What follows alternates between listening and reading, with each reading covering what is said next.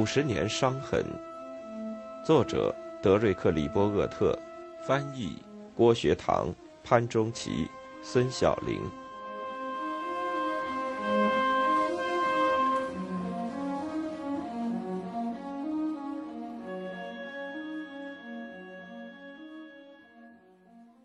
一九五三年秋，有关那些不愿透露姓名的美国公民，其实是 CIA 承包商。乘坐 C 幺幺九飞行箱车，往来穿梭于印度支那与日本之间的标语，没有在国内引起大家的兴趣。作为一名将军，如果艾森豪威尔信心不足的话，更多的人可能会问他：美国要向何处去？法属印度支那联盟军队的指挥官是一个在技术上能干，但却不会激励士气的领导人。《时代周刊》杂志却对他大加赞扬。他引述未透露姓名的美国官员的话说：“我们现在可以清楚地看到胜利，就像看到隧道尽头的亮光。”杜勒斯的接班人之一迪安·拉斯克觉得这个词既有用又令人遗憾。不知道为什么，在印度支那地区可以预期的损失，竟被认为是为了挫伤法国自己的元气。参谋长联席会议主席拖着长缨说。法国是欧洲的基石。印度支那问题必须在北约开始工作前解决。此外，按照艾森豪威尔的看法，他也一定知道，一个由共产主义控制的印度支那肯定意味着印度、缅甸和泰国的大门被打开。阿德雷斯蒂文森也明确同意这一理论。他在一九五三年警告说。如果越南被莫斯科北平帝国吞并的话，那么全部亚洲地区将滑向铁幕的后面。如果印度支那陷落，那么在苏伊士运河前面对付共产主义将没有屏障可以依靠。但法国上下一片吵闹声，并不能掩盖法国的自身利益。从根本上说，巴黎是在附和英国领导人的看法，他们至少早在1950年。就在谈论共产主义给东南亚地区带来的威胁。在朝鲜战争爆发之后，由于华盛顿对殖民国家的要求越来越习以为常，要让美国站在政治自由一边是困难的事。国会在一九五三年为了印度支那事务刚刚投票追加四亿美元，法国立刻要求再提供三点八五亿美元援助。在一九五四年前。美国已经为法国的战争付出了大约百分之七十五的开支，已经占到所有美国对外军事援助的三分之一。法国愿意接受美国的援助，但他仍然没有同意美国提出的任意前提条件，比如承诺给予印度支那完全独立，或者允许美国官员和他的越南效忠人士进行任何的直接接触。法国官员也努力阻止美国人发展自己的情报资源，他们荒谬地警告美国的突然冒犯，甚至反对美国将军克莱尔·陈纳德在这一地区建立志愿航空服务队的努力，因为他的飞虎队已经在珍珠港事件发生前为中国国民党政府做事了。法国人觉得美国的纳税人有义务帮助自己将这场战争打到只剩下最后一个生丁。而无需要求政治交换，或者甚至迅速进入。密西西比著名的鹰派参议员约翰·施坦尼斯在军事委员会提出警告：“我担心我们逐步走到没有退路的地步。”当两百名美国空军机械师在那年被派往越南时，他称这是美国一点点走向战争。美国应征士兵和坦克到了越南。这就好像是向爱斯基摩人宣战的情况一样。格瑞滕·阿布拉姆斯上校从朝鲜写信给他的妻子说：“我不想去印度支那，那里的情况一团糟。美国的作战部队到那儿去，不知是要干什么。”到了1954年初，虽然那位法国指挥官仍旧担心在他们的殖民地臣民面前明显依赖美国人是他们丢脸的事。但他还是彬彬有礼地同意接受两名美国特种战争官员在这个丘陵国家指导反共的部族战士。亨利·凯伯特·罗吉作为马萨诸塞州参议员，被前途无量的约翰 ·F· 肯尼迪击败后，刚刚担任美国驻联合国代表。他希望印度支那能够变成我们提供训练和帮助的另一个希腊。然而，这是再次天真的使用杜鲁门主义背后的紧急状态的本意。在其他方面聪明一世的波伦，在莫斯科也将印度支那比作希腊，《纽约时报》也是如此，甚至国防部长威尔逊也对这种对比表示欣赏。尽管他最后还是建议印度支那问题应该以简单的方式解决，显然华盛顿没有人了解这个地方。到那个时候，那些美国货机虽然不是美国人在驾驶，但还是用作投放凝固汽油弹。美国空军的运输机也正在飞越法国控制地区，尽管避免飞越作战区域。美国媒体愤怒了，问题不是悄悄卷入。而是印度首任总理尼赫鲁·贾瓦哈拉尔不允许美国飞机飞越。尼赫鲁是一个婆罗门教徒，他相信美国人作为一个民族，比其他任何民族都要歇斯底里，也许孟加拉人除外。华盛顿没有人就法国失败可能带来的影响拿出主意，也没有任何人知道在越南什么东西起作用，什么不起，什么可能，什么不可能。直到最后一刻，艾森豪威尔才给出一个军人式的判断，即外国军团和法国正规军的胜算较大。尽管他们在滇边府倒塌的掩体里被压得透不过气来，那是他们在1945年之后的越南战争中第一次遭到失败。毕竟，这位最著名的战士说：“这些意志坚定的专家的命运和迦太基的袭击一样是历史性的。”由于从来没有和游击队交过手，结果艾森豪威尔继续低估一支常规部队所需要具备的优势，而且他进一步认为，如果丢失了印度支那，日本的贸易将只有一个地方可去，那就是为了生存到共产主义那里去。恰好就在这个时刻，法国请求美国航空母舰和舰载飞机的支援，同时就在他收到两支一二九空中中队的礼物之后。他马上就使用美国已经提供的贝劳伍德号航空母舰，从法国土伦港运送一批刚刚卖给印度的海军战机到孟买。白宫曾经认为这笔交易就像和苏联做一笔最大规模的贸易一样，令人难以理解。而且英国也在寻找这样的交易机会。每个盟友都准备好了反驳，他们必须和任何国家就任何东西做生意。因为美国从欧洲进口太少，而且在美国的支持下，西德和日本正在世界市场上展开竞争。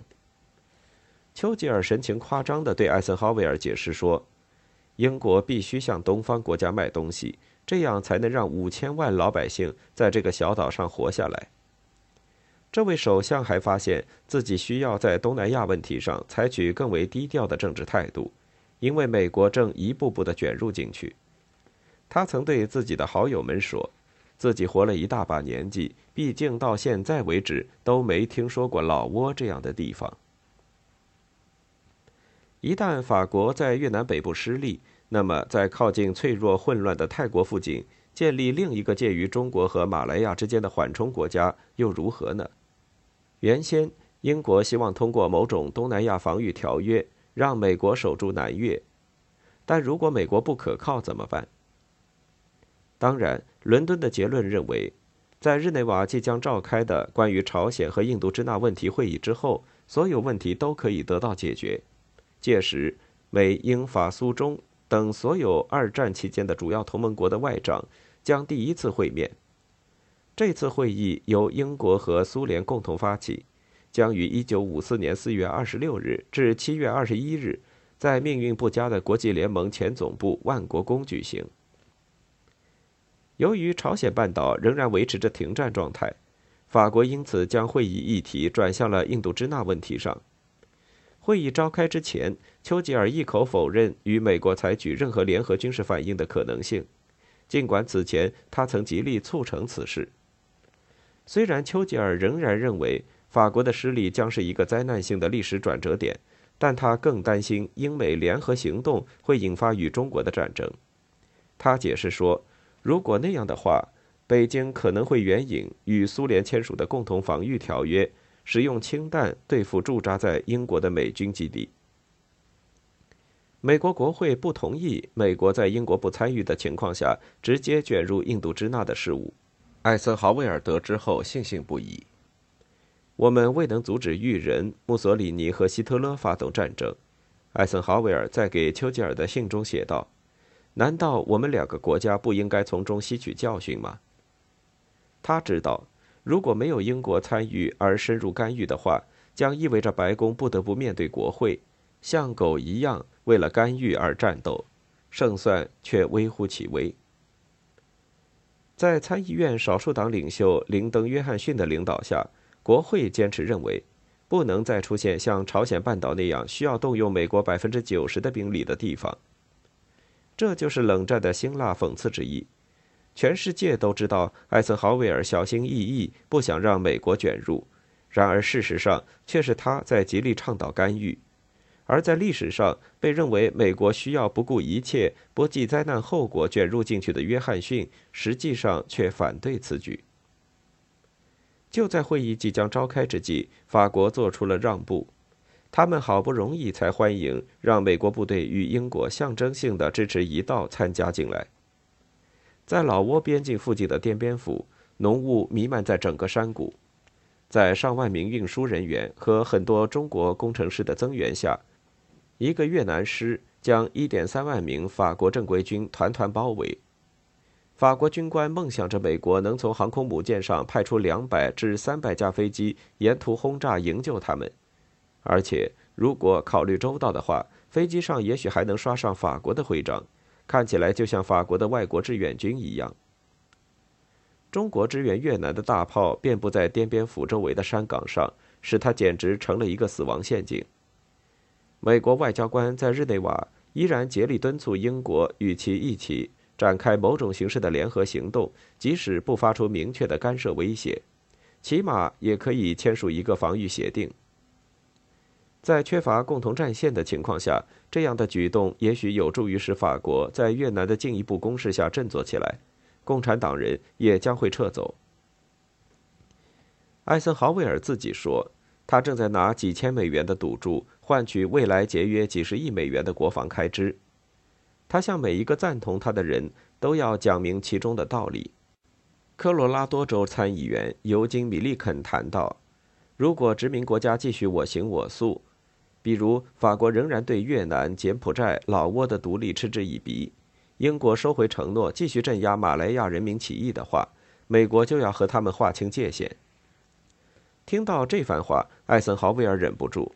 他说：“单方面进入的目的，为了维持整个世界的秩序，但他却无法实现这一目的。对于艾森豪威尔来讲，拥有领导地位就意味着要有合作伙伴，否则一个领导人只能是成吉思汗那样的冒险家而已。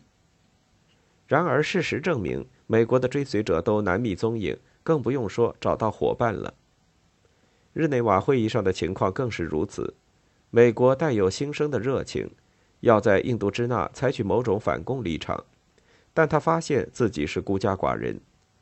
在接下来的几个星期里，英国外交大臣安东尼·艾登最信任的副官担心，伦敦极有可能让美国上当了，因为英国已经放弃了与美国联合保护东南亚半岛的计划。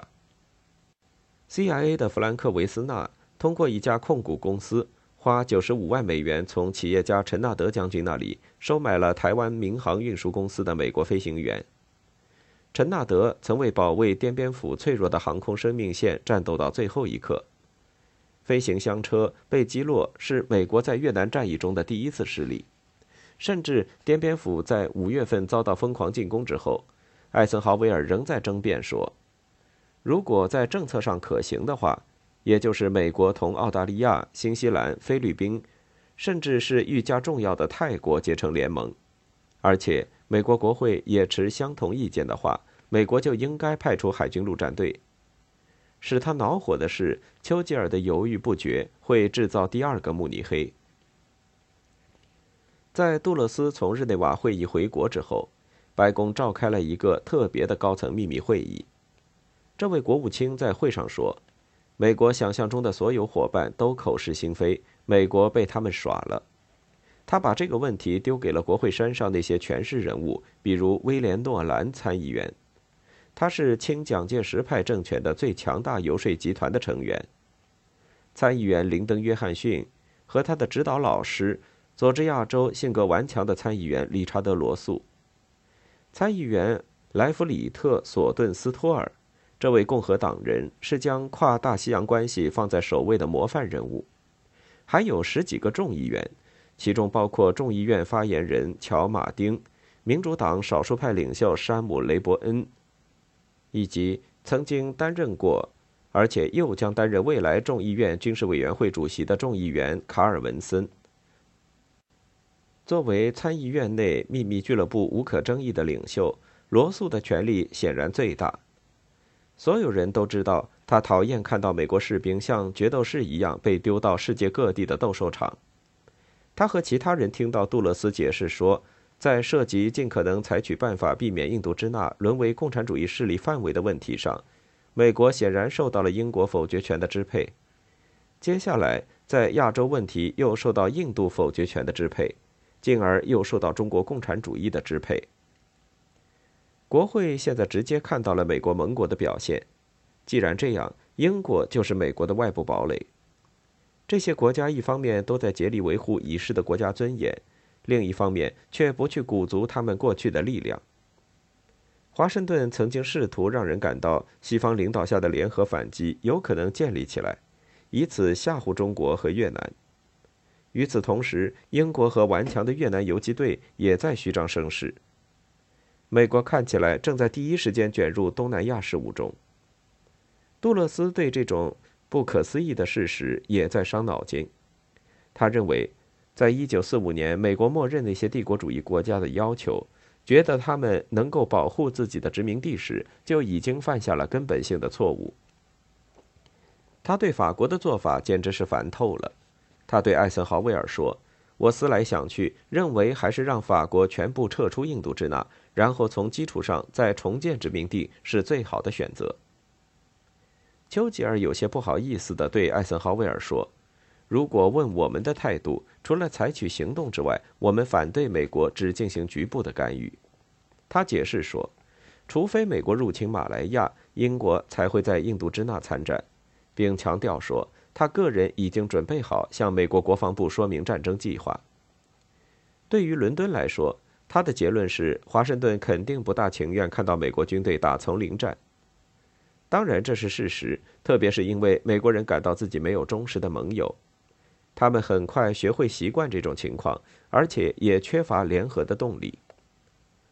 国务院官员知道，杜勒斯威胁要对欧洲国家在联合防御开支贡献不足进行痛苦的再评价，并不是认真的。但是，当前不稳定的美国公共舆论很快使这种不耐烦的心态成为实实在在的威胁。一九五四年七月二十日到二十一日夜。在朝鲜停战协定签署一周年之际，双方就停止柬埔寨、老挝和越南地区的战争问题也达成了一份协议。越南从老挝和柬埔寨撤出军队。随着全越南在一九五六年进行自由选举，越南也面临着像德国和朝鲜一样暂时被分割的局面。美国不是就此让南北方签署和平协定，而只是说美国会接受他的条款。美国批评家认为，沿北纬十七度将越南一分为二的分割安排，在经济上太荒谬，才显得是暂时性的。因为这个国家的大米大部分是南方生产的。再者，这项协议放弃的领土和人口，实际上不是从战场上拿到的。庆祝签署这样一项协议，似乎也不道德。数十万饥寒交迫、穷困潦倒、惊恐万分的人。从集体主义者接管的地方逃了出来。二十世纪发生的这种周期性噩梦，使美国的军事干涉远远不只是一种理论上的敏感性而已。在一次规模庞大的行动中，美国用船只将逃离北方胡志明新政权的大约一百人运送到南方，接着又营救了数千名第一代越南船民。这些人中几乎没有一个人又回到北方。在面对社会关系灾难和在数月内损失了近乎百分之十人口的情况下，共产主义政权关闭了它的边界。不管是以在欧洲建立西方统一体，或者在亚洲实现政治自治的名义，越南问题已经让美国花掉了二十六亿美元，占朝鲜战争前美国年度国防预算的四分之一。比派遣美国作战士兵进入越南甚至更加麻烦的是。艾森豪威尔仍然认为，蒋介石政权可能有实力返回大陆和控制整个中国，尽管这本来是一种分裂中苏联盟的策略。艾森豪威尔坚持认为，因为滇边府陷落，他唯一要抵抗的压力是来自那些孩子们。他要求他派美国军队去帮助无数个现在越南的人。他也曾经是唯一考虑这件事的人。那里有一次宝贵的机会。他愿意将美国的荣誉借此机会发扬光大。他向一家报纸出版商透露了自己的想法。后来他又写道：“美国不要卷入越南问题的最充足理由，就是他不愿意玷污美国的反殖民主义传统。”事实上，这是美国国会，尤其是林登·约翰逊对美国也可能单独卷入的反应态度。是他们曾经阻止了美国政府的干涉政策。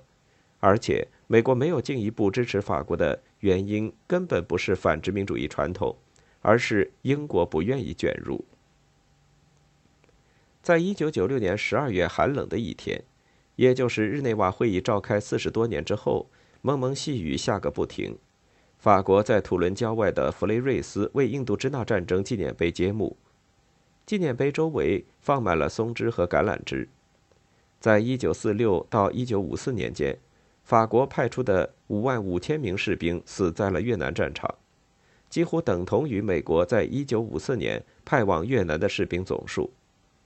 牺牲的士兵主要是被强征的殖民地士兵，也包括一千三百名年轻的法国上尉军官。